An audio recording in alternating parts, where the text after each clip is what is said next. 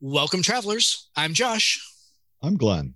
And I'm Lee Wanika. This is Tabletop Journeys, where we will be your humble guides along the journey to RPG adventures. We are all D&D role players and storytellers at heart. It's where we started out, and it's where we find ourselves most at home. So here in our main podcast episodes, we discuss the core rules, how to use them as written, and how to homebrew your own content to get the most out of your story. Because detailed settings, heroic characters, vibrant NPCs, and a focus on story over rules is what makes a campaign legendary.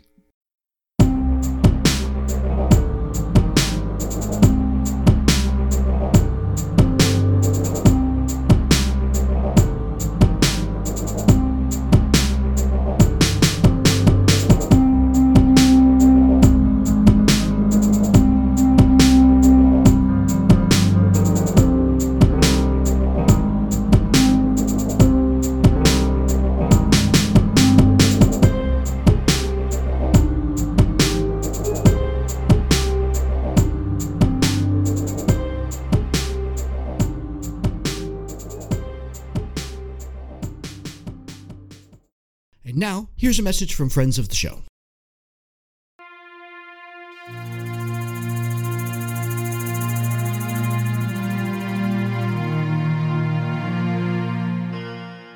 In a world headed for disaster, five strangers with mysterious pasts are thrown together by the winds of fate to try to stop the unseen forces that threaten to destroy their world. Join Craval, a dragonborn with no memory and no past, who is the first of the barbarians of the mountains to be seen in a thousand years. Cotter, a penniless paladin, running from something or someone in his past. No one, the only tiefling monk the kingdom has ever seen, who has been expelled from his monastery for reasons he has not revealed. Adri, his monastic companion, who hides some deep dark secret she cannot reveal. And Arlen, once a simple farmer, until some mysterious event manifested sorcerous powers in him. They must travel the length and breadth of the kingdom of Faroe, searching for the disparate clues that will help them unravel the mystery of the failing of their land, while trying to hold together the unraveling threads of society's weave, threatening to come apart at any moment.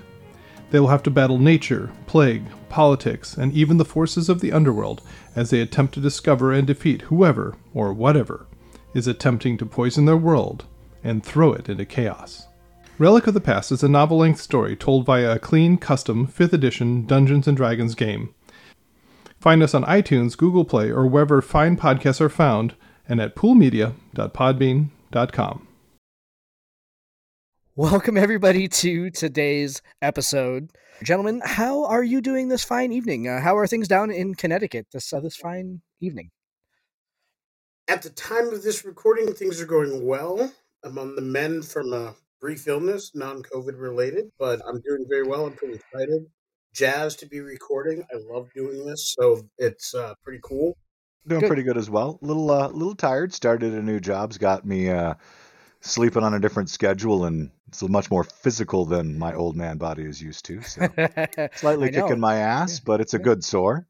So tonight we are going to be sending out an episode to our beloved storyteller uh, listeners and our player listeners because we are going to be talking about something that should impact every single game and should impact every single game session at the table. These should come up at least once every game session. We are going to talk about the very broad category that is conditions. We are going to get mm. into the conditions as they are defined in D&D 5e. E. We're going to talk about them a little bit about how to implement them, how to get out of them, that sort of thing. And at the end of the episode actually, we're going to have a nice beefy discussion on probably the most versatile of the 15 conditions in D&D 5e. E. So we will we will get to that in in just a moment here. Gentlemen, let's start tonight with kind of an overview of how conditions impact the games that you play in and the games that you run. Glenn, let's start with you tonight. How do conditions rear their head in your game sessions? No, no, I'm not playing this game tonight, Cool. Josh. I'm All right, not. awesome. I cannot work under these conditions. are you so are you saying that you you are not charmed but instead you are petrified? Correct. and at the moment, I am enjoying yep. our verbal grappling. Yeah, I am stunned almost to being uh, unconscious here. That that you are uh, that you are frightened nearly to incapacitation. But no, I'm I'm excited to be talking about conditions. I think they're a great time because I think it's really important. It's kind of an important like transitionary step for a storyteller when you start learning to apply more than just damage to challenger players and to make your combat and encounters more dynamic and interesting because they shouldn't just be being applied to your players they should also be, be being applied to your monsters and adversaries. Though your players they'll help you apply them because they'll tell you no that blinds them don't yep. worry they'll tell you. Yep. Um, don't worry i've got dark sight. but oh, no, yeah i have dark vision. But uh, conditions are great and they can be kind of a pain to track. That's the one thing I will say as a storyteller that can get a little frustrating in a large combat with a lot of conditions flying around is remembering which bad guy's blinded, which one's prone, which one's frightened and running away. Things like Roll20 give you lots of options for little markers to yep. like put on somebody's token, but they're so tiny. I've got old mm. man eyes. So that that's my one challenge. With you've them. called yourself but... old, yeah, yeah. I will say that that that's one of those things that uh, the little condition rings that you can get for in person games that go around your figs uh, mm. Are really a game changer. I mean, it's a reason. There's a reason why we have featured them in some way, shape, or form on our our holiday wish lists two years in a row now. It's because mm-hmm. condition rings are awesome. Benito uses them in yeah. Streams of Spiro. Yeah. Uh, and yeah, I thought that they were great. That's the first time I'd seen them in play. And he, because he does his with the live fig, with actual figs and a camera.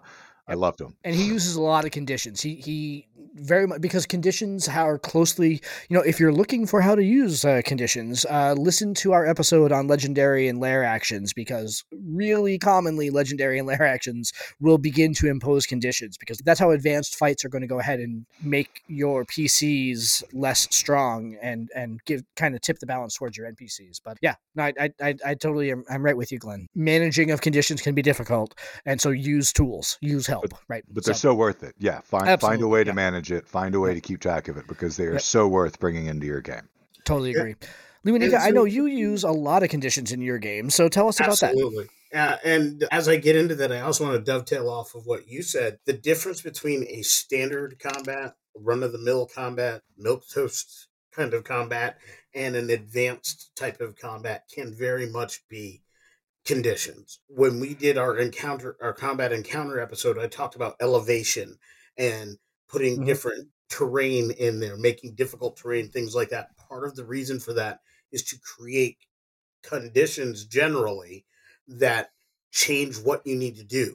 The conditions, capital C, is what we're talking about here today. Each of them individually creates a new and dynamic kind of obstacle that your players have to work around, take notice of, take advantage of, or deal with the disadvantage of depending on who's yep. got it and who imposed it, and be aware of that.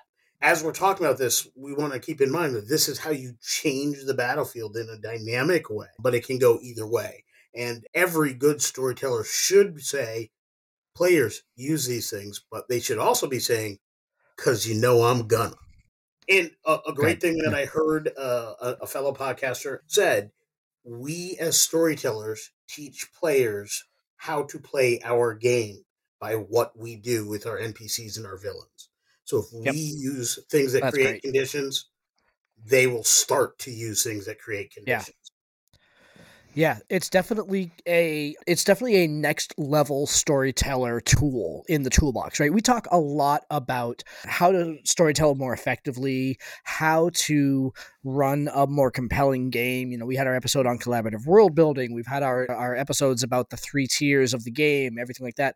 Those are all kind of collaborative world building is a more advanced technique also but at least the the discussions about the pillars of the game and stuff like that those are kind of fundamental how do you run a game kind of techniques.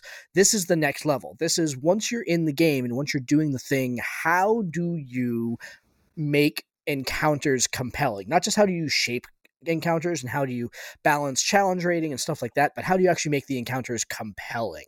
How do you make them memorable? How do you make them legendary right? Oh, very nice. See, see what I did yeah. there? That that's absolutely conditions are one of those things that have to be in your toolbox, especially when you get bigger parties. Like if you're running, you know, if you're running eight or so, uh, eight or more players, conditions again, it's it's hard to kind of shape those encounters so that they are engaging and compelling for your players sometimes. Conditions are a way of leveling the battlefield. It is a way of of making those PCs have to fight through adversarial conditions to take on your big bads and take on their minions and stuff like that. So and most importantly, it does so without increasing the number of bads that you or NPCs or villains or adversaries that you have to manage. So, yep, the conditions themselves become things you have to track, but they're not things you necessarily have to manage specifically. You don't have to yep. remember what move a given condition is doing as long as you right. recognize it has been applied or it's about to be applied. When you're dealing with CR issues, uh, a condition or giving your Eh, give homebrewing an, an enemy or a stat block to include the ability to provide a condition is a great way to increase its difficulty without changing it greatly. If they have an attack yep. that's like, okay, it's got a slashing attack.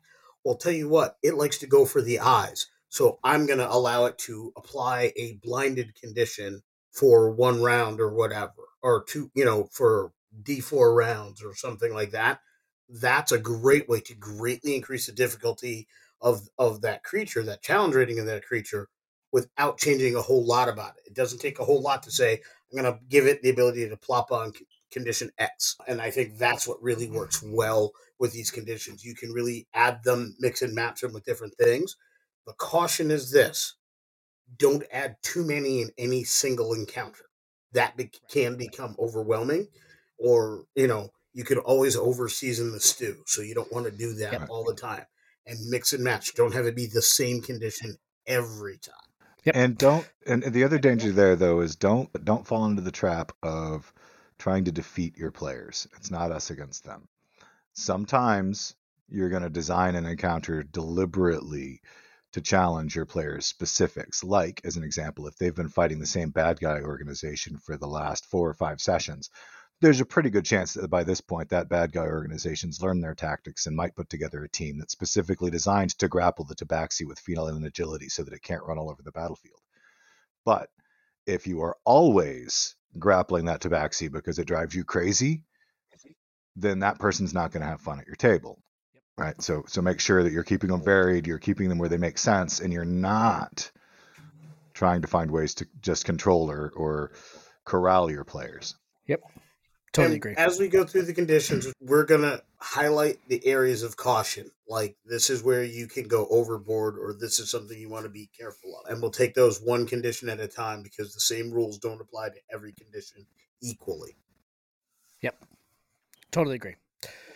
Okay, let us, without any further ado, dive in here. So, we are going to, for the most part, go through the conditions in alphabetical order, uh, for lack of a better order to go through them in. Uh, but there is going to be an exception there, and that's what I alluded to at the front of the show. Exhaustion is going to be featured at the end, and it's because exhaustion is, compared to all the other conditions that are in there, exhaustion's got the one with, it's got the most sauce, right? It's got the most, it's got the most use, and it definitely has the most nuance, and on some level has to be the one that you have to be most careful about because exhaustion can get squirrely in a hurry if you overuse it. So we're going to save that one to the end because it's definitely going to have the most discussion on it. And I'm tired of it being at the front. Yeah, fair enough. Yeah, that's true. So we're going to start tonight with blinded condition again because B being uh, the first in alphabetical order here, and blinded condition really plays into the whole advantage disadvantage mechanic in a very real way. There are two mechanics that go along with it, and the first one is that a blinded creature can't see and automatically fails any ability check that requires sight pretty straightforward. Of course, yeah. right? That's it. Blinded is what blinded is. That's right? what blind you know? is. Right. Right. The other mechanic that it comes with is that attack rolls against the creature have advantage, and the creature's attack rolls have disadvantage. We have said before on this show that the advantage and disadvantage mechanic that goes along with D&D 5e is that really elegant mechanic. It, it, leads to success within the within combat, right? Being able to instill disadvantage on other creatures and gain advantage when you're fighting other creatures is really it's one of the easiest and best ways to be super successful. Now, the thing that you're going to have to watch out for with blinded is that there, how it plays into the feats that the character has is really going to make a difference. Because, for example, you know, some of them it is it's really going to have a, a, a pretty significant impact. But if you look at like alert, for example, alert specifically says that other creatures don't gain advantage on attack rolls against you as a result of being unseen by you. This is a case where the feat is is specifically protecting you against the effect of the of the uh, of the condition that's being imposed on you. Part of it. Attack is. rolls can't have advantage. Attack rolls against you can't have advantage because you've got a feat that protects that. How about you, Lee Winneke? How how how does blinded factor into your table? Well, at my table, it is one that I've really not used a ton because I ha- I deal with a very large party. I have used conditions that obscure vision a lot and created some disadvantages there. So, you know, snowstorms, I believe, Glenn, correct me if I'm wrong, there may have been a few points within a couple of the serious blizzards that the that the Monday night game went through where vision was greatly obstructed. Basically, you had the blinded condition if you were trying to attack beyond 10 feet or something like that. So I, I conditional condition, if that's if, if that's a phrase I can coin. Um, so Sure. it is something that I've used, but I have also in a- couple encounters, I've applied it to um, beasts that attack and swipe at other creatures' eyes for uh, as I used as an example earlier in the show. So it's it's definitely something that that appears in my games. Not a lot of my characters utilize it, my players, but it is something that's there. I would like to think that if I were going to be playing a monk or something like that, I might look for things that could create that if I'm going to homebrew some feats, something along the lines of a dirty fighting, that type of thing, uh, I like the concept of impl- using that to create conditions. So, you know, that that Bruce Willis, I uh, and this is a different one, box your ears and create deafness, or I do an eye gouge or something like that, so I get that one round of advantage against you. Those are things that I can think of would be really cool. So there's different ways that I really want to begin to add this to my game more than I currently do. I do a lot with conditions. This is just one that I have not done as much as I feel I probably could or should. Yep. Cool. All right. It may not be that I had a specific feat on it, but it is one that I do use at my table. Not exclusively or excessively, but when it comes up and it's appropriate, or when an ability calls for it, there's a couple of spells that straight up do. But I'll be honest, most of the time when I create some form of an evil spellcaster or necromancer, I almost always choose blindness deafness as a spell. Yep. Bestow blindness deafness. Because if the fight's going right, it would just be so at the at, if the opportune moment came up, so perfect to either blind a character in a situation where they needed to see or deafen them. I haven't actually created the situation where I would use it, but I, I do regularly choose it as a spell in my NPCs. We'll get to deafened in a second, and I think that I think that there's some interesting counterpoint between blinded and deafened, but we'll get to there in just a second. In the meantime, we're going to move on to the next one, which is charmed. Now, especially with all the prevalence of Feywild material, charmed is one of those one of those conditions that is sort of having a renaissance, uh, so to speak. Here, I think, in, in at a lot of tables as more Feywild stuff is starting to come about. Lee how much are you using charmed right now? I use Charmed a lot, but I tend to use it in its most mild form. Just uh, lessening or increasing emotion versus utter control. I love this as an ability for NPCs to use on other NPCs. So bad guys using it on the party's friends, I love doing. Showing what a bad guy can do. As a storyteller, I am very cautious about player agency. And while charm doesn't usually rob entirely from agency, it can sometimes give that feeling to a player if they feel boxed in or boxed out. So I try to be very careful when I apply that. Now, that Yeah. said, players using charmed, I love when they do that. So all of Right. my Fey players, I think it's fantastic when they can utilize that and bring that to the table against an enemies simply because of that. The ca- only caution is you got to make sure you know your Fey inspired or Fey created characters, elves, half elves, things like that. You got to know where they have immunities, where they have resistances, and manage that very carefully. It's very hard to retcon. Oh, they were charmed. Yep. Oh, they weren't charmed. Oh, they should have been charmed. Oh, they shouldn't be. So that's my big Yeah. caution: is when charm comes into play, know who the target is, know what their resistances are, know who's partially fey, that type of thing. Yep. Just kind of That happened in the uh, the second actual play session. Remember when when Simeon uh, pulled his best Simeon impression and went running off into the room with the werejackals. As as the scene played out, uh, he ran through the door, got charmed to sleep, and then the door slammed behind him, locking the rest of the party out on the street watching this happen. Um, Simeon's a half elf. That shouldn't have been able to happen.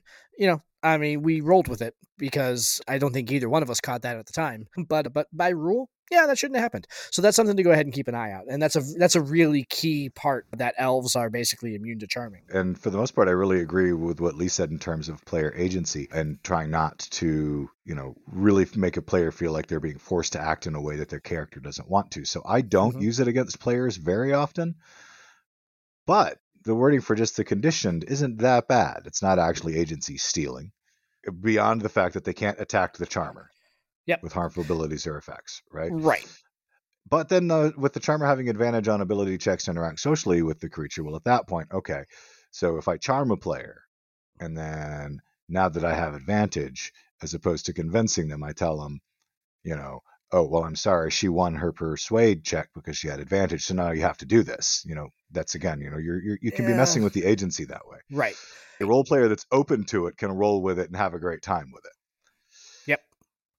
But That it's a player's is- bread and butter. I mean, you Yeah. charm everybody. NPCs It- all the time getting that advantage on social. That's that's the that is a player condition. This one very much has kind of the distinction of being a non-combat condition too, right? That's very much a Right. social role-playing condition. And I, I do hear what you're saying about, you know, oh, the player is charmed and now they've been persuaded and they have to go do the thing.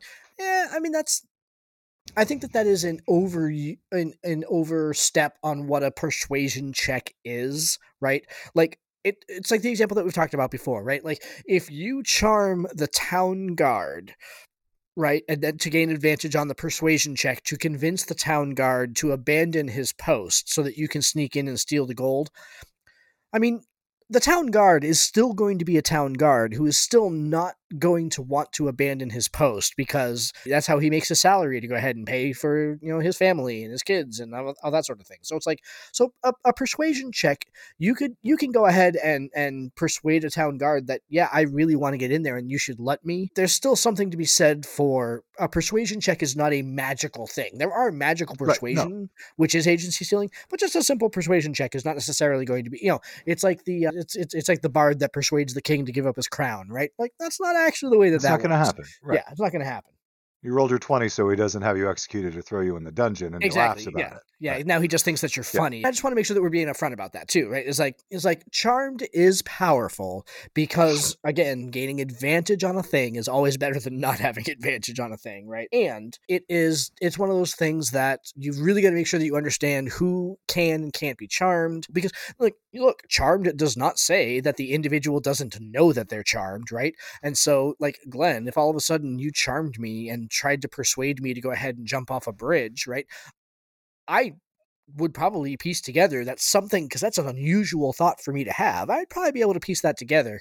So, all right, let's talk about deafened here for a second because I think that deafened and blinded has a really nice counterpoint with each other. Uh, Glenn, you mentioned it with with how you picked up the spell blindness, deafness, and use it uh, effectively as uh, as a defensive kind of countermeasure um, to go ahead and help your big bads get away. Elaborate on that point a little bit more for me.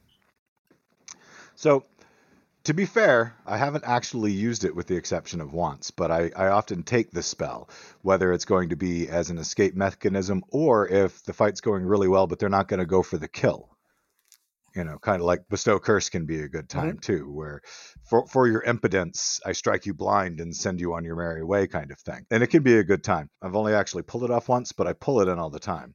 Yep. Um, deafened, I like deafened, but I think deafened actually gets I don't want to say left out in the cold a little bit, but I think it Yeah. should have a second bullet point too. I think there should I be agree. more to deafened than just you fail all checks that require hearing. Like Yeah. as an example, how easy is it to sneak when you can't hear how loud you're being? I mean, as somebody who recently got hearing aids, I can tell you for sure that not knowing how deaf I was before I got hearing aids, boy, I have been yelling at people for a really long time, and I'm really sorry. I totally agree with you, Glenn. I think deafened is one of those one of those conditions that could have a little bit more oomph. But again, if we're being realistic, I'm not sure what the oomph would be. Right? Like I don't know what So- you would, you know, ma- disadvantage on stealth. I guess maybe disadvantage. I on would say perception. I would say disadvantage on dexterity saves, and here's why I'll say that. Ha- having been in a situation where I was firing a weapon in a concrete cylinder without hearing protection, I was dizzy for about 12 hours because of the ringing, the tinnitus type sounding in my ear. Yeah. It kept me like going sideways because it threw off my equilibrium. So I think disadvantages or detriments to one's AC would be legitimate. Maybe not as significant as a minus two, but I could see a minus one to your AC because you're not hearing the strike coming at you. There's a number of ways it could go. I think it's kind of fine as is because it is that kind of nebulous thing. You have so many senses. We have five senses that we talk about commonly that are all working in concert. Removing one, other things tend to pick up. The question is how fast. So Right. you know, it also comes into how long are you deafened? If you're deafened for 10 minutes, you're going to have hi- many more effects than if you're deafened for a single round. If we're talking the real world. In the game sense, I think it's okay where it is. Yeah. See, Nope. I kind of like where you were headed with with your aspect on the deafness and AC. The downside is that without creating like a conditional condition and overcomplicating the system, it's it is tough to figure out the extras for deafened because yeah, you you when firing a weapon or when dealing with anything concussive or getting your ears boxed, you can't hear and your equilibrium's thrown off. But part of that is because of the concussive force echoing in your head, hitting your eardrums, etc. Whereas if you get hit with a spell blindness deafness and you're just poop deaf and can't hear, you're not going to have that equilibrium loss. You're not going to have any dexterity issues. Maybe absolutely. disadvantage on perception, definitely disadvantage on stealth. I would think. But If you have a Right. creature that does some huge sound effect, having it apply deafness and stunned, failure save, you get both conditions, makes sense. create shell shock. versus one or the other. So I think the key is how we use it as storytellers, how it's applied.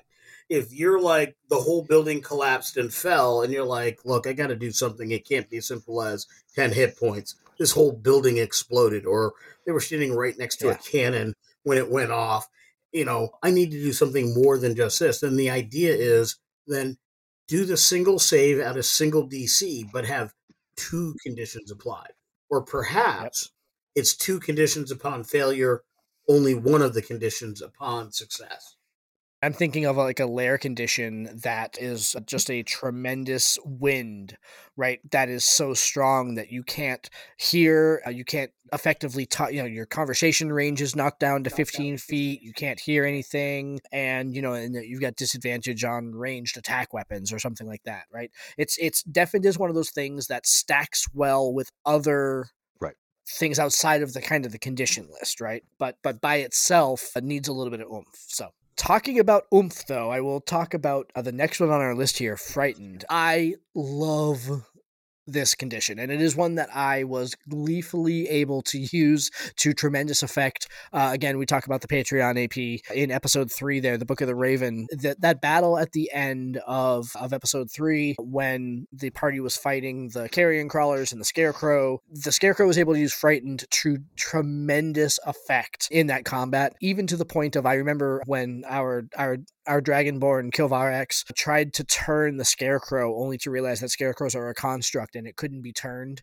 That was a moment where where Kilvarix may not have had the frightened condition by fighting the uh, the scarecrow, but Kilvarix was now frightened because he realized that his his uh, his holy power of Io was not enough to overcome this foe. Frightened is a condition that I absolutely love, absolutely love it. So I think it's a I'm- great condition too, but I think it gets rules wise, it appears in like everything. It really does. It, it is a little like overused. it's it's it's one of the most common what what what do we do here? How do we add another feature to this subclass? Oh, I know. We'll throw in the frightened condition. it can frighten people. The reason they do that is because it's awesome and because it makes sense. So it's important not to get kind of bogged down by that. Yep. Because if you think about the concept of wading into medieval battle wielding swords and sorcery, Mhm. and you know, any moment you could breathe your last, fear's got to be running rampant across the battlefield. That just makes sense.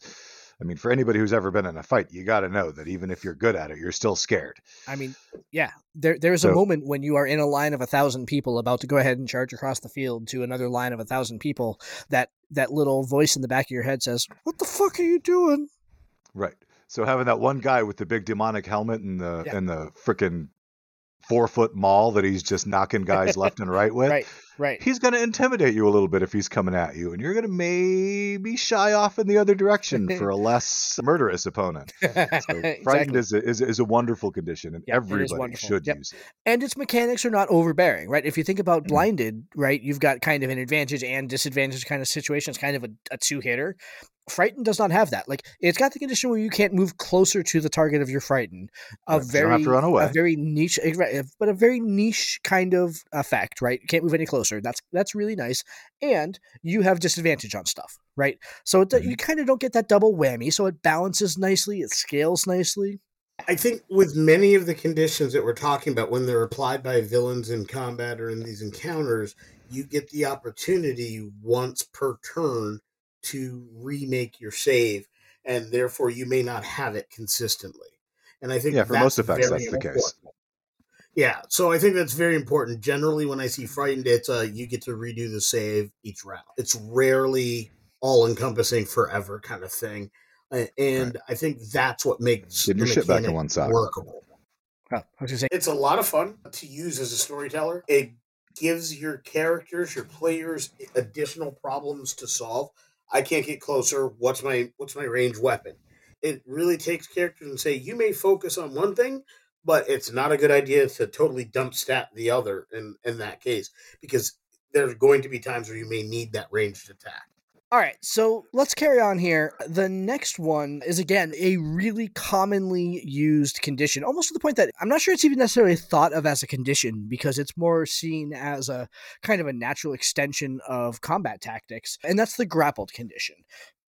Grappled is also one of those conditions that has sort of a, uh, a a chain of events, right? Like you can go from grappled to prone to stuff like that, you know. And it is the first one that we have seen here in the list, if I remember correctly, that actually ends if your character gets incapacitated, which again makes sense. You know, I think in our pre- in our pre-show discussion, uh, Glenn, you were talking about this. When you're holding their arms behind their back and they're grappled, and your buddy is kicking the crap out of them, right? Once they go incapacitated, you're not really grappled with them anymore. You're kind of holding a sack of potatoes. So Right. Or if they're petrified or whatever else it's causing them to be incapacitated, they're stiff as a board or something, but they ain't fighting back no more. Yeah, exactly, exactly. There's no right. more And that- grappling. The beauty and the caution I have about grappled is we need to understand the specific language. There is the specific action grapple. So if I'm a player character, I'm in a combat, I choose to grapple as my attack. That is different than the grapple condition. If I am successful with the grapple attack, I then have applied the grapple condition. And so it's important unless when players free. are utilizing these techniques or playing that we understand what's being said. It's a challenge when you're doing video gaming because if someone's mic cuts out as they're speaking, you might miss some of that nuance. It can be a challenge. So it is imperative upon storytellers, this is my caution, to really pay attention to the specific wording that people are using when they're talking about, I'm going to use my attack to grapple. Or um. Is so and so grappled, so on and so forth. So that's where the condition rings come into play if you've got uh, that ability. That's where color coordinating what you do with your given terminals. Yeah. I can that when I do owl bear, I'll say yellow is grappled or yellow is prone, green is grappled or something like that, so that uh, when I put up those conditions, it's it's visible. And you want to talk about that as a storyteller, especially in the video terminal thing, because it's very easy to lose track. So if you, the storyteller, are using some kind of coordinate color coordination at the top of each round, just do a quick recap. Hey, remember, all the ones in green are currently grappled, or all the ones that are yellow are Yep. currently prone, and then move forward. Don't name off Yep. every condition, just name off the conditions that apply to the scenario you're in. It very much goes to what Glenn, what you were saying at the beginning of the episode that that management of conditions is a very real. That's one of those things that as a storyteller that you've got to be on top of. Like that, there are very few times when, as a storyteller, you have a hard and fast. This is something that you must be doing right now, right? management of conditions is one of those. Your players are going to expect you to have the awareness to know how the battlefield is laid out and who's doing what. So use whatever tips and tricks you need to to to, to do that effectively. Even though it's used a lot, is and should be kind of something that storytellers and players are familiar with and has in their back pocket because at some point Yep. you're going to be in that scenario where just stabbing the guy with a pointy end is not the solution where he's trying to escape and you need to stop him or where he's trying to flip a switch and you need to stop him but not kill him Yep. it's going to come up um, in fact my favorite use of grappled ever comes from a monster that's like built in with like a chain of effects and i used it most recently in one of my games with my boiling seas group it, it was pretty fun to have the, the tank be the guy that this happened to. I don't know if anybody else out there really uses shambling mounds much, but they're You they're a good time. They're not incredibly powerful. It wasn't a huge challenge for for my group because it's a large group and they waded through its hit points really quick. But it doesn't change the fact that when its slam attack first hits, you it immediately applies the grappled condition as it just slings out these tentacles of garbage and vines. Right, so now you're grappled. If you can't break free on the next round, any creature grappled by it, it engulfs. So it basically just pulls you inside of it. And now you're Yeah. Engulfed, blinded, restrained. And everybody's reaction when this pile of vegetation and crap just sucked their tank inside of itself and ate him was pretty great. While we were talking about grappled, we mentioned incapacitated, and that's the next one on our list here. Very straightforward, very simple. You can't do anything, right? Right. You cannot take actions, you cannot take reactions. I do wonder, it does say, it does not mention them specifically, but I guess technically bonus actions are actions, right? Mm-hmm. So it, you basically you cannot do anything. You are it doesn't say you have there are So- several reasons why you could be incapacitated, one of them being that you're at zero hit points and stuff like that. But you know, but again, very straightforward and this is kind of the end all be all of conditions. if I'm looking at the most one of the more recent DM screens, specifically the Explorer one, the Wilderness one, it does state verbatim an incapacitated creature cannot take bonus actions Oh, or okay. reactions. Incapacitated being listed on its own is kind of weird and it bothered me for a long time. And then I realized that it's just because it's a catch all, because they know there's a scenario they haven't thought of yet. Because incapacitated as a condition is applied by a gazillion other conditions. Like Yeah, if you're exactly. conditions, if you're paralyzed, you're incapacitated. If you're petrified, you're incapacitated. If you're unconscious, you're incapacitated. I think they threw in incapacitated just so that if there was some other scenario they hadn't come up with yet where you were completely unable to do stuff, you were incapacitated, whether it be tied up, stuck in tar. Catch all is the best way to describe it for storytellers out there. If this is uh, going to be something that's done, let it happen naturally through one of the other conditions or through a spell that either depletes hit points or do something else. I would be wary of simply saying, oh, this magic ring does X all the time. I would be wary of that. I wouldn't say take it off the table because, look, this is a game. Your table is your table. If you've got lore and story that gives that credence and you've given your players fair warning so they know that this is out there in the world, what you got to do. Rock on with your bad self. Who am I to judge?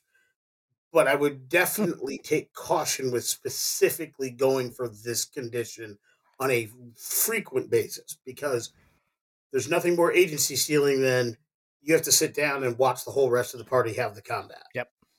Well well noted Lewinika. So Next one on the list here is uh, Invisible, and I will say that one of the things that I like most about Invisible, it's a little funny as a again, it's one of these uh, the conditions that's actually kind of a positive thing because you're making yourself invisible. But one thing that I really liked about Invisible was the parallelism between being invisible and going against a opponent that is blinded. Right? They have the same mechanical effect, which is which is really it's a really nice, elegant tie together for those two. Right, But this is it's- kind of the only other way condition that's around. actually a positive thing. Yeah. I love the fact that it's consistent. I- I would be Yep. worried if it did it differently, but because of the Yep. way it's done, it is the opposite side of that same coin, and that Totally works agree. very well. It feels and is very accurate and correct to what the game mechanics try to express, and I think that's hmm. a that's an awesome way to do it.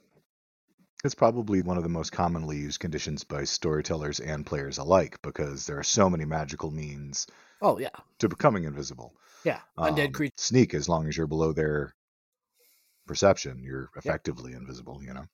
So it's used constantly by both sides. Next one on the list here, a paralyzed. So again, Glenn, we talked about this earlier with incapacitated. One of these effects that grants incapacitation with additional to that. So incapacitation again basically can't take actions or reactions.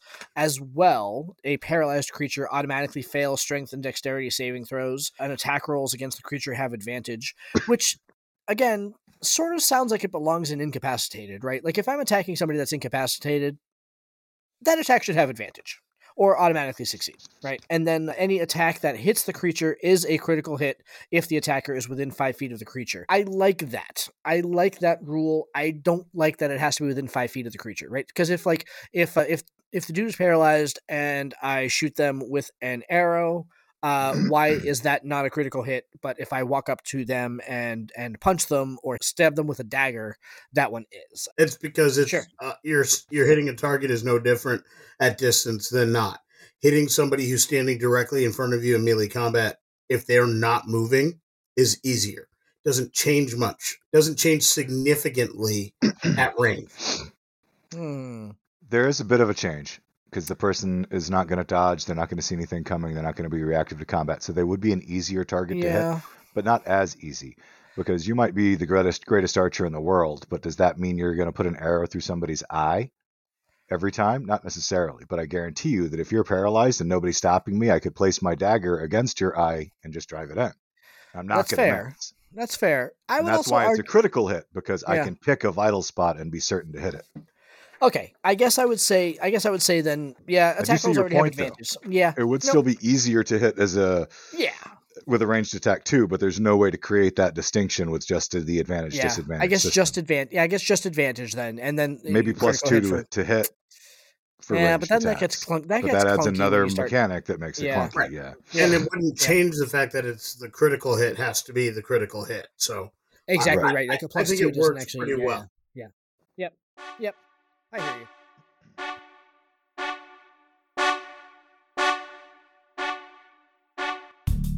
Do you want early access to every Tabletop Journeys episode? How about exclusive content, live broadcasts, and the chance to throw dice with your favorite hosts and fellow fans? Or, heck, do you just want to support the show? Join our Patreon today at www.patreon.com slash ttjourneys. We have tiers to fit any budget for a monthly commitment, or you can make a one-time contribution to the cause. We love doing the show for y'all, and support helps us keep creating and producing great content for you. So join us today at www.patreon.com slash ttjourneys.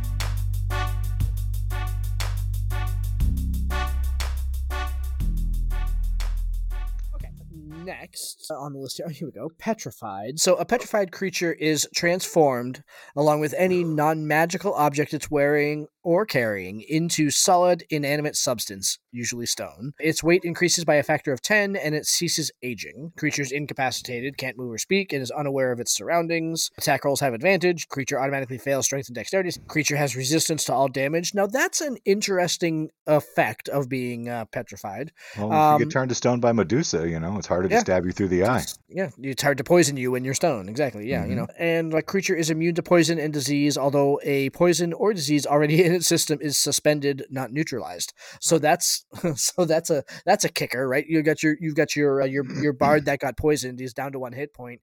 Petrify him to go ahead and to keep them safe for a little bit uh, until you can bring them to a cleric to heal them. And you know, I think that that's kind of a that's kind of a nifty. You know, that's a- it's a it, Yeah, but now your now your 130 pound bard weighs 1,300 pounds of stone, right, amber, yeah, or yeah, whatever you've petrified him into. yeah. Hope it- you got a wagon. It it it, it, it it's encasing Han, Han Solo in, in carbonite. right? I Carbonite, mean, it's- yes. Except he floated. You didn't Not have fair. to carry him. That's true. no disintegrations. I do like petrified though. I think it's really well written. I mean, it covers the gambit of what petrified would mean. yeah, Um, it really does. Yeah, and you know, you, you see it uh, even in Yeah. the video games. Like you go back Well, and it's- play Baldur's Gate 2, you can Yeah. depetrify the cleric. I cannot remember her name in the carnival. is there anything that petrifies other than Medusas, though? Is that's a kind of an underused condition, I think. Basilisks. There are Yeah, probably okay. spells somewhere that would come. There to are mind. spells for petrify. Yep. Yeah. Yep. I- Okay. I'm It's not the most common condition. It feels but it's underused, Really yeah, exactly. well written. Yeah. I guess all that to go ahead and say that, like, yeah, find reasons to use it more because Well, well, Think about it. The reason that let's it's so well written is because it's so specific, and things that are super specific don't get used all the time.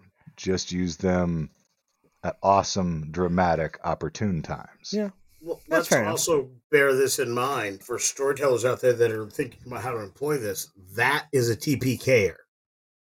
If Yeah, you have a that's fair. creature or a situation that can create petrification, and it can do that on a regular basis in the course of a combat, that could TPK a party in a heartbeat. So, poisoned one of those conditions that appears all the time right? Uh, it, i do poison damage. Me josh the storyteller just by talking to people do poison damage right? Is it overused or is it just ubiquitous? Like is it just everywhere?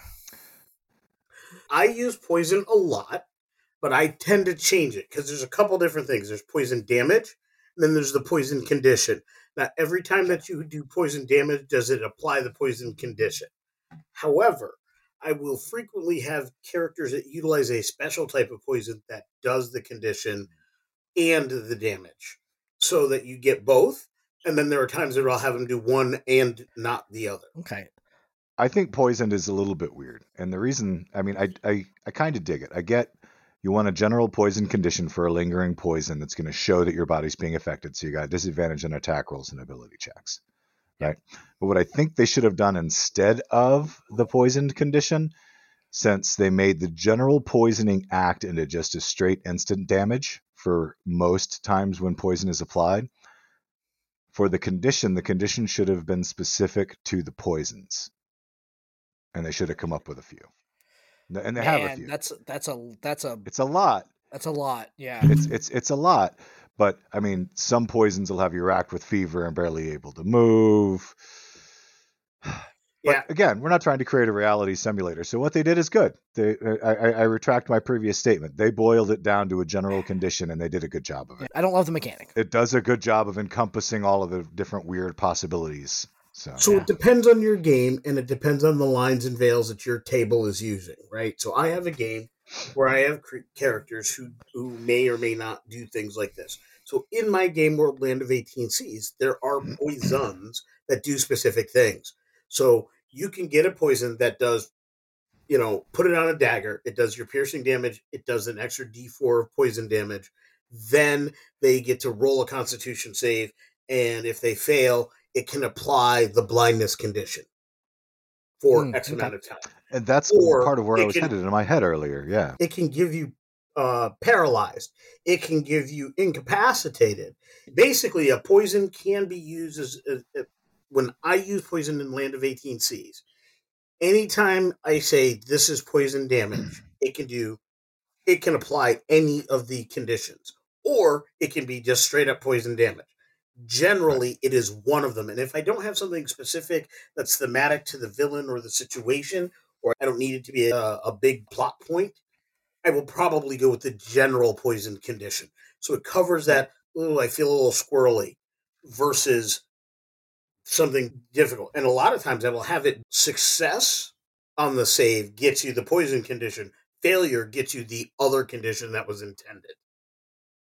You know, well said. Because if I decide I want to design my own evil version of iocane powder that doesn't just instantly kill you, but does some other weird stuff, I can do Yeah. that, and I can make it apply other conditions, and that's a fabulous point. Well, I guess that I I wish that the poison condition had more oomph, right? Because like here's the deal, right? If I gain the poisoned condition and I never do anything about it, sure, I have disadvantage on attack rolls and ability checks until I get it taken care of. But there is no like cumulative effect of being poisoned. And I know that we're not trying to make a real world simulator, but if I was if I sat there poisoned for 3 weeks, there Mhm. would be a cumulative effect of the fact that that poison had been coursing through my body. So I would prefer, you know, honestly, like looking at it, what I would prefer is if poisoned instead of giving uh disadvantage on attack rolls and stuff like that, because I, I, I guess that that makes sense. But I would rather see it do something like you know lose one point of constitution per day that you're that you're poisoned. So, and then when you get healed, you you regain a point of constitution for each day that you basically don't act. Maybe Right, that's maybe that's too much though. Is that too much? yeah, You're so- making the poison that I was talking about a second ago, where you're inventing your own and designing how you want it to be. yeah. Because poison doesn't last forever; do. it has a duration. It'll run through your system, and then I will say this, Josh. What I also will tend to do, even if it's general, is I may apply the exhausted condition to poison. Dude, I've been So sitting here thinking about a poison that that is poison, slow, and like once know- a week you get another level of exhaustion that you can't remove until you get it cured or it kills you, like but as an evil plot point. design, and I think it works fine for the game as a whole. The way the game is designed, in in, Yeah, in a okay. typical uh, vanilla D and D setting, healing is so prevalent that honestly, you finish a day with this, maybe a day or two. There are rare situations where you're going to go more than a week before you're back to town, and you can't drop a couple hundred gold to have it restored. And you start playing on higher levels, the party healer is going to have greater or lesser restoration. They're going to be able to remove the condition to begin with, or you've got a paladin who can remove the condition within a certain period of time. So I don't know if changing it greatly has a huge impact beyond the design elements I put with poisons in general, which are there's a primary condition, poisoned is the fail state. Okay. Let's move on to prone. This- This is the one that is always a little funny for me. In a world when we have grappled and restrained, where does prone fit? I, I mean, mechanically, like you've got three conditions that do roughly the same thing. So, is there a way to kind of distill that? I guess is kind of the best the best way to go ahead and put it. I don't disagree. The list of of conditions is long, and I often I'm like, there's got to be a way to, to make this a little bit smaller so it's e- more easy to manage. But there really, but but you really can't. I mean, grappled is different than prone. Prone is just you you're you're you're down. You're you're you're knocked down. It doesn't mean that you can't move. It just means you are no longer on your feet. Sure. So grappled is different than prone, yes. But is sorry, prone is a different state than being grappled, yes. Yes. But is being grappled a different state from being prone? That's Sure, I think be- you know what I mean. Like it's the I other could way around. standing up and holding you in a half Nelson, or a full Nelson, or a sleeper, or Okay. But mechanically, the same effect is happening. And I guess that's where my point is. It's a distinction without a difference. Well, I think the issue is they did a really great job in the design of fifth edition of making the mechanics very universal so that advantage and disadvantage become catch-alls. So you will see them repeated because it's effectively that same thing. What they're basically saying is this becomes more difficult, this becomes easier. And that would happen in any specific condition, right? So if you're doing this, is your next action going to be easier or more difficult? Yes or no? Then apply advantage or disadvantage appropriately. So I think you're going to see that mechanic repeat itself and repeat itself and repeat itself because it is that universal. And I don't have a problem with it because I that mechanic is as elegant as it is. I just wanted to throw in there that part of the reason that prone has to stay the way that it is, and part of the reason that it needs to be its own distinct thing, is because it's not just a negative condition; it's also a positive condition. Oh, that's true. It does have that weird effect where if I'm prone, I attacks against me have disadvantage, don't they? Only from attacks. ranged, but up ah, right. close they have advantage, which makes perfect sense. If you're standing right above you, I can stab you with a sword easy. Yep. But But if you're laying on the ground, it's hard to shoot you. but my crossbowmen will go prone for for ranged combat because it makes them harder to hit. Although I- I- I will would say- use that condition to my own advantage. I, I would say that having a having a glaive or a pole arm and being more than five feet away, I can guarantee that if someone laying on the ground would take a whopping from a pole arm that's more Well, than five feet away. I had always assumed it was advantage for melee and not advantage for five feet. That's an interesting distinction and something I would hope they Yeah. clear up in the next mm-hmm. evolution of the game. I get what you're saying. Yeah, it should definitely include the reach weapons. The reason I went with five feet is to make sure that it wasn't saying that as an archer I couldn't stand above you and shoot you just as easily. well, no, but that's what I'm saying. away. Actually, what's saying is that if I'm five feet, if I'm next to you and I'm an archer and you're prone at my feet, I now have advantage on that attack. Yeah, I had totally you been do have playing and misreading that. But Yeah, if they said anybody melee instead of five feet. saying within five feet, you wouldn't be able to do it with the bow, and you should Right. be able to. So that makes Yep. sense. Yeah. Yep. And Maybe they're saying um, it's just harder to control a pole arm with that much precision from that distance. no, it's not. I, I would disagree. I'm not Yeah. disagreeing with you. I'm just saying maybe that's what they think, or maybe Yeah. they just didn't think of it. Uh, uh, it's possible they didn't. I mean, I can tell you when the when these mechanics were designed, they didn't have bugbears that already had extra reach, and then putting a ten foot pole arm, which could give them fifteen. the great thing about conditions is that for the most part the rules are really elegant saying that you have advantage if you're within five feet or swinging a melee weapon but either of those conditions not being true means you have disadvantage yeah it's like okay now it's now It it's gets like convoluted and wonky. it gets convoluted Sounds- and wonky right yeah. you know so Well, I can tell you at Okay. my table, it'll be as simple as melee or ranged. Done. Yep. okay. So the next one on the list here is restrained, and you know, again, I'm gonna I'm gonna go back to the same well that I did when talked about grappled, right? Why a condition that is both uh, why a condition for grappled and a condition for restrained, right? Grappled uh, speed is zero and can't benefit from a bonus. Same thing. Restrained does not end if you're incapacitated. So I guess that's the difference. Attack rolls, if you're restrained, attack rolls have advantage. Uh, grappled, they do not. And creature has disadvantage on dexterity th- saves if they are restrained. Basically, the difference that- between being tied up and having somebody like wrapped around you. yeah. I, I Honestly, suppose the difference is the Yeah. difference is in the artwork. If I'm looking at the DM Yeah. screen and I've got two different it's the screens form in front of factor. me, Yeah. they show that uh, restrained is somebody being trapped in a web. That's a significantly different position to be in than being grappled. And so that makes sense to me the way they've got it. You could squash Yeah. those two together, and it, you could probably come up with something playable. Yeah. Um, really, what I'm asking is are having 14 or 15 conditions too many? Do they get too specific? Are we on the on the cusp of having too many? And so far the answer is no, that they are all distinct enough that that that they are not that there are not Yeah. too many.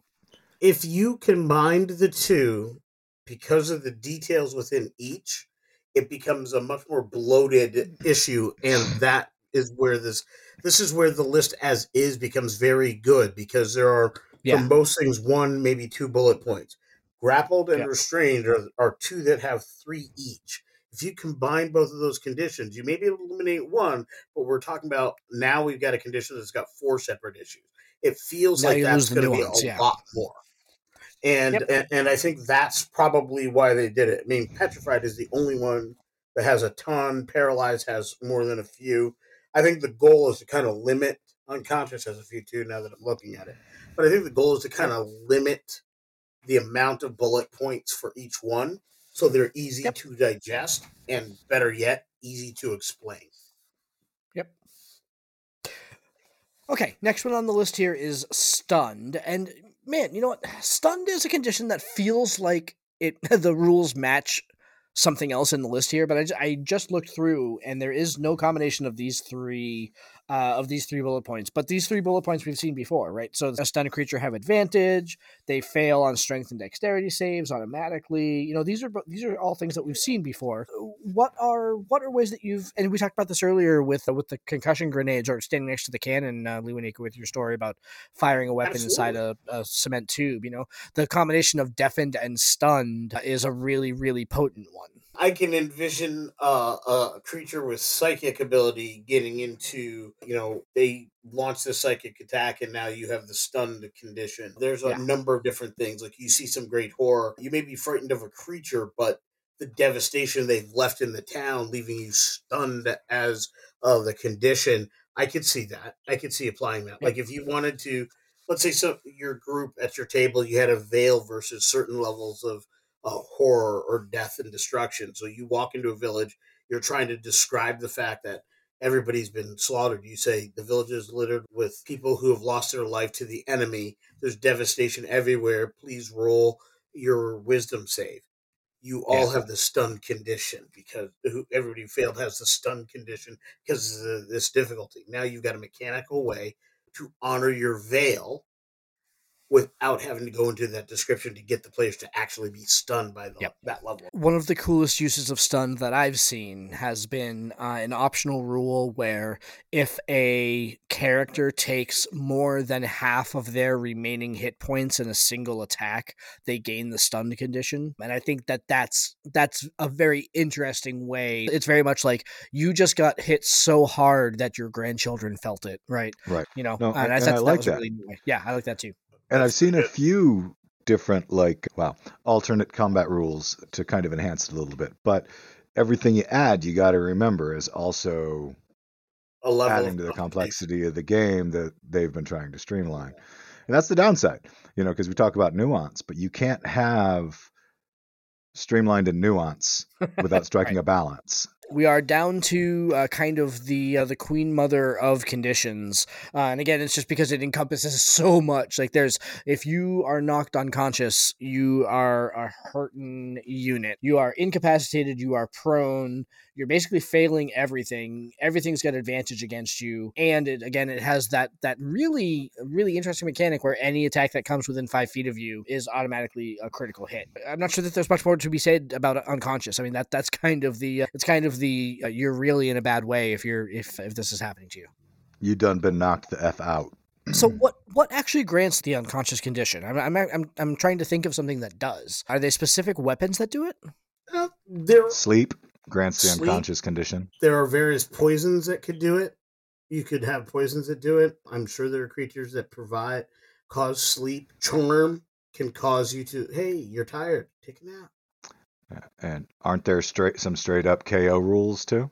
Hey, absolutely. If you go drop Yep. to zero hit points, you're oh that's true. unconscious. yeah you're unconscious. Like every there's time a- you hit zero hit points. let's let us crack open the big one that we skipped over before. And the reason why we skipped over exhausted earlier is because again An exhausting conversation. it's an exhausting conversation. There's a lot to it right? There are a lot of there are a lot of details in exhausted condition. But basically exhausted separate from a lot of the other ones that we've talked about is a is specifically a prolonged condition right? It is an exhaustion is a condition that is experienced over time and can only it you know it sounds really easy to say that to to beat exhaustion it's it's a condition that is resolved by resting right? But resting only resolves one level of exhaustion. Exhaustion is one of those things that's much easier to co- sort of to gain than to lose because Right. exhaustion goes away over time you know? But you know again glenn I'm, I'm not sure how much you use it in in your games and everything. Leonika, i know you use exhaustion a lot. I'm trying to be very careful with it.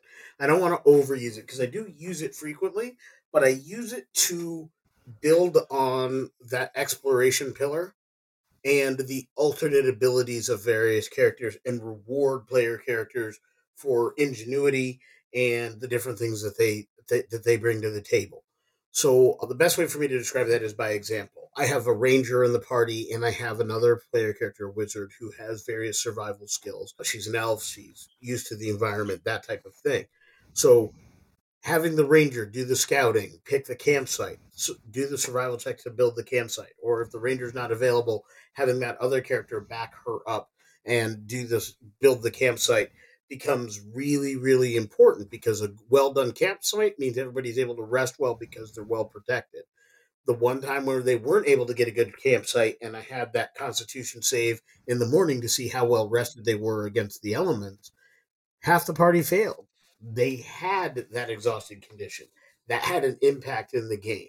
So I'm not trying to do it all the time to, to wear them down, but it is to highlight that abilities and ability choices are important. And in my game, because I am so I care so much about that exploration pillar and the resource management, because I'm playing in the far north. If you're going to be playing Icewind Dale, if you're going to be playing Rime of the Frost Maiden in these extreme environments, the opposite would be true if I was in a desert. Resource management becomes important. The easiest way to make resource management become important is have a failure at that resource management result in levels of exhaustion. It also becomes a fantastic time tool for your DM. Like I break this out of the toolbox. The player characters have various goals. They want to get from point A to point B. You can rush it, but you'll be exhausted when you get there. That means they're fighting at lesser capacity when they get there. Or you can take their time to get there. You'll be fighting at full capacity. But if at any point you telegraph that you're on your way, now they're better prepared for you when you get there. I think those make really interesting and dynamic role play choices for your players. So I love this mechanic because it affords all of that and more. So just to kind of go through the effects, level one is disadvantage on ability checks. Uh, level two, your speed is halved. Level three, disadvantage on attack rolls and saving throws. Uh, level four, your hit point maximum is halved. Level five, your speed is reduced to zero, and then level six, you're dead. So, what do we think about those levels of uh, of exhaustion? Do we think that they are appropriately scaled or or not? I think they are. I kind of like them the way that they are. Sometimes I debate whether or not speed halved and disadvantage on ability checks should be swapped. Yeah. If I go without sleep, I can keep my mind sharp for the first level of exhaustion, usually, but I ain't getting anywhere in a hurry necessarily. But I've also had days where, you know, I didn't get enough sleep and it was the opposite, where I ah. just wasn't thinking well, but my body felt okay. So Speed halved is the one that doesn't fit for me. Like honestly, I would have rather see split apart disadvantage on attack rolls and saving throws. Uh, split that into make attack rolls level two, keep saving throws as level three, and then you know, and then the hit points and the speed reduction from there. See- speed ha- having your speed is one that that just doesn't it just doesn't sing for me. having been exceptionally tired in the military and having to do different things during basic training, having been exceptionally tired during double sessions when I was in high school getting ready for soccer, or having being exceptionally tired when practicing when I was playing semi pro football. In all of those endeavors, speed half a- as part of uh, exhaustion is there because, especially on the football field, you still have the ability to dash right. but you're never going to be as fast as you are if you're fully rested. Let, let me ask you this though. Let's take a look at your football field. Was your speed actually halved, or were you having trouble making dexterity saves? I'm a straight up and down runner. I will tell you, my speed to the hole was halved, guaranteed, Hmm. because I'm not a dexterous running back. You've played football with me. Dexterity is not my game. separated- With that, I think you just sold me, Josh. I think you're right. I think because you can find bursts of speed when you need it, but you can't maintain it. Yeah. So it would be about the Constitution save or the Dex save. You know, I, I agree. look, exhaustion is easily my favorite. I think of all Oh, yeah. because I think it's the, it's the most versatile, and it's honestly it's the one that it is far and away the one that is a mm-hmm. game changer against all of these. Right? It's the one that you can roll out and and it immediately turns the tide for a prolonged period of time, like I was saying at the beginning here. Right? And so I think that it's okay to go ahead and look at it and say, you know what, this one doesn't sing for me. And I guess it's, it's one of those things that like I guess because having the speed of a player only really applies in combat rounds. That's the part I think that always just made it just made it tricky. I, I would say this about uh, speed being reduced to zero only being uh, combat. That is its primary function. But let's say you're on that, that road and you're trying to get from point A to point B, as in my example, and you're trying to Yeah. push it. If you're getting exhausted along the way, now you're not even getting there faster. So now you get there and you've had those extra opportunities for them to know you're coming Right. because you're actually getting there slower. Like Yeah, Gimli, s- Legolas, and uh, Aragorn chasing after the hobbits that had been taken Yeah. by the Uruk-hai. Speed re- mm-hmm. speed reduced to zero. Absolutely agree with you because that's I can't move. Somebody needs to move me. You need to put me on the back of the wagon and carry me. Right. I meant I meant speed halved. Speed halved is the one that doesn't fit for me because that's the one that's only combat specific. I guess in the mm-hmm. exploration you can you can argue in the exploration tier that you're moving slower through the thing and it's going to impact how far you can get. But Right. you know, I would say this: if you were to tell me in the next evolution they swapped the position of the two, I would be okay with that change because I think they are A one, A two, or B one, B two. I think they are so close and, and to some extent tied that it may be down to the individual. Me as an individual who just went through, as I said at the beginning of the show, being very, very ill. I went through all of these stages up to uh ze- up to five. I felt like I was done on Wednesday. Right? I had no strength. I couldn't do anything. my mental acu- acuity was almost nothing. You and I talked the day after I rested, and you made the comment. I'm really glad you did that because our conversation the night before, yes, sounded like trash. And to your point, I was probably not making sense. Anything I posted during that morning, please forgive me. I've I was thinking about how to go ahead and tweak this in a way that actually and I'm I am going to add a little bit of a wrinkle of complexity here. So bear with me. I think take speed halved out of it. You can keep speed reduced to zero where it is. Split apart disadvantage on attack rolls and disadvantage on saving throws. And for every level of exhaustion, your speed goes down by five feet. Love it. It's a I like little bit more that for complicated. speed. It's Love a little bit more That is elegant. A little bit. That's I not like even a speed. complication. That's freaking brilliance. Except I don't like I don't object to splitting them, but I don't like having disadvantage on attack rolls or saving throws being at level two. Because we talk Oh, a lot about how powerful and a, a metric Hmm. disadvantage and advantage are. Yeah, It's not a small thing. Yeah, that's to fair. give me a fifty percent shot at only missing at only being at two levels of exhaustion of straight up missing a dude if I'm trying to throw a punch at him or So failing maybe to level save. two is just I the like those coming in at three and four maybe. If you added a level. Yeah. Yeah, like made it made it seven levels and just have level two being you're down by five. I hear what you're saying. That maybe it's eh, that it's more of a three and four, not a two and three thing. I could see that chart being home but being homebrewed and part of mm. any of our tables. I, and may I have think think it more about work this, yeah. very well. Hmm. Yeah, we, Yep. can- we can toss this uh, this this idea around a little bit more. But I really like exhaustion too. I mostly uh, started using it semi recently, and I took a page right out of Lee's book in terms of how they're managing their resources and their travel. And it was mostly just because not a single one of them thought to procure any form of tent or camping equipment. Hmm. And so on the third day of their journey, they had a terrible thunderstorm all night. So I gave them a level of Nice. exhaustion the next day. So we talked a lot about about conditions and how to bring conditions to your game, specifically as a storyteller, to mm-hmm. up your storyteller game. And I think exhaustion is sort of the ex- exhaustion is sort of the peak of that mountain, right? It's like bringing exhaustion in as a storyteller. It really it, it's like it's like the number one condition that you should be introducing to your game if you want to go ahead and take it to to the next level. And I'm actually I'm I'm chewing through in my mind here how to open up because that's the other thing that was said about conditions is that they're not just a storyteller thing; they're also a player thing, right? There are players that can charge. why it's separate. players- Yeah, because it's only story because there are the no. only storyteller only condition. you just stole my fire. My bad. I'll shut up. I had that epiphany about five minutes ago. That it's like, yep, that's the one. So I'm trying to figure out ways that players could could superimpose exhaustion on their environment, and I I, I think it it would have to be like a magic weapon spell kind of situation where where they could go ahead and do that because there is nothing right now that allows a player to go ahead and impose any conditions of exhaustion. I think the answer to your quandary is this. It depends on the level of the game you're in, right? So if you're playing a deeply involved campaign where everybody's deep in, they're getting into the nitty gritty, they've got those deep backgrounds that we talk about all the time, they're getting into the role play, they're digging into all three of the pillars. Having your player characters work the enemy so the enemy is having to struggle to get to a point. So the enemy is arriving uh, exhausted, or the players have constructed this fortress at the top of the mountain, or they're holed up at the top of the mountain.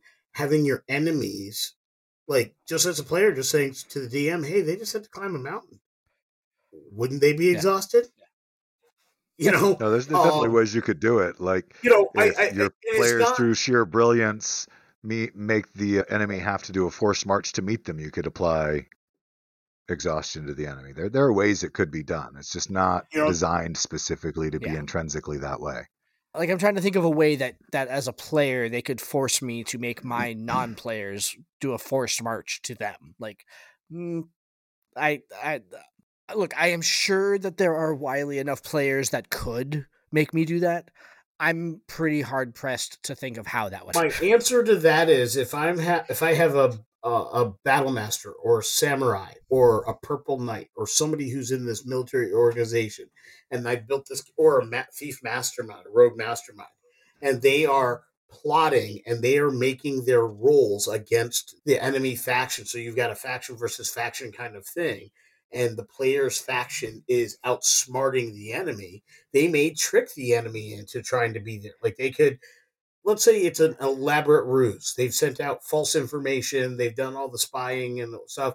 Like if you get here before sunset, their their defense could be a will reward down. too. The the You bad guy is going to notes. force march. You've got to stop reading my notes because you probably can't see it, but right there, talk about how to use conditions and skills challenges.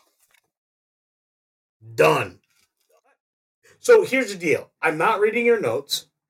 It's really fine print up via the VTT screen, but we are not of separate minds on the ways in which these things do. Yeah. That's why we do the podcast, the three of us Yeah. together, because on some Right. level, we are all thinking about, hey, if I'm the player, how would I do it? Now, Yep. I'm the fair. storyteller. How do I facilitate so players could play it that way?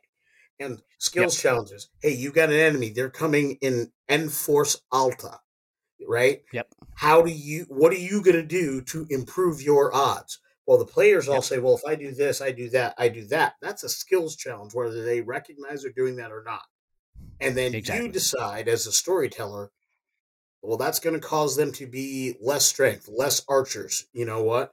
They're all, now because they fell for the trap, they're going to come in faster. They didn't have their great supply line, so they don't have enough food. So that might supply exhaustion because they don't have enough food to sustain them. There's a number of different things you could do with that type of information depending on how the Yep. players ru- run. like this one time in Lee's game when we had three days notice that we were going to be defending this village and we let I spent three days casting create water in the fields around the village for mud and we barricaded streets and Yeah. Lee had Yeah. to invent like three times the original force. It was a good To time. make it a challenge. mean, we So let's let's put a cap on this here, though. So or try to go ahead and wrap it up a little bit here. Anything other to say about conditions other than storytellers use them, players understand how your characters can also use conditions because it's really it is a a next level mechanic. Anything other to say than beyond that? Would, as a final word, I would say look at your subclasses and the things that they do as a player and see how you can impact and create condition situations. Battle Masters, it's easy.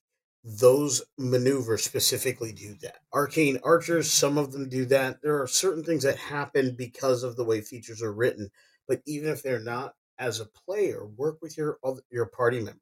One of the best things you can do is work with your party. Get to know what your party members do and work with them so you combined. If one of you can't create a condition, two of you combined almost always can. It's about working together. Glenn and I have done an amazing job with that in Streams of Spiro. Synergy is everything, and it's about that that unspoken knowledge and talk between players and understanding between players that comes with time and it comes with knowing people at your table. If you're at tables where you don't know people, that's why you do the role play bits. The role play bits are to get that level of understanding player to player, character to character, so that you can create these really dynamic situations. player or storyteller, go over the list, take a look at them, get familiar with them, find the ones that you like, weigh them conditionally against each other so that you can make sure you choose the best conditions to use based on the conditions in which you find yourself. Well, thank you very much, everybody, for for listening tonight. I hope that you enjoyed it. But, uh, gentlemen, as always, thank you very much for taking your time out this evening. Thank you for a fabulous conversation. Like this is exactly the conversation that I wanted to have on conditions. I know that that I I learned about as always from talking to you guys about this stuff. So it was a good time. Thank you much for joining. No, it was great tonight. Good talk. Thank you for joining us this evening. I hope that you enjoyed, and uh, we will talk to you again next week. Have a good night. Thank you for joining us. This has been Tabletop Journeys. We would love to hear your feedback on our show today. You can join us at www.ttjourneys.com, where you can subscribe to the blog to leave comments and see all the content that we publish beyond the podcast. And make sure you join our growing online community. You can follow us on Twitter at TT Journeys and join us on Facebook just by searching Tabletop Journeys there. You can also reach us by email at podcast at ttjourneys.com And if you want to catch early access to our episodes and some of the other benefits we have coming down the pipeline, you can also support our production at patreon.com slash ttjourneys. If you're listening to us on Stitcher, iTunes, Podchaser, Spotify, Audible, or any other podcast platform, we would really appreciate if you would like and subscribe to the podcast. Full episodes come out every week on Saturdays, and every Wednesdays will feature our side quest series, where we talk about pretty much anything tabletop oriented. Thank you all so much for listening and for being a part of our growing community. And in the words of another traveler on our path, we bid you shade and sweet water.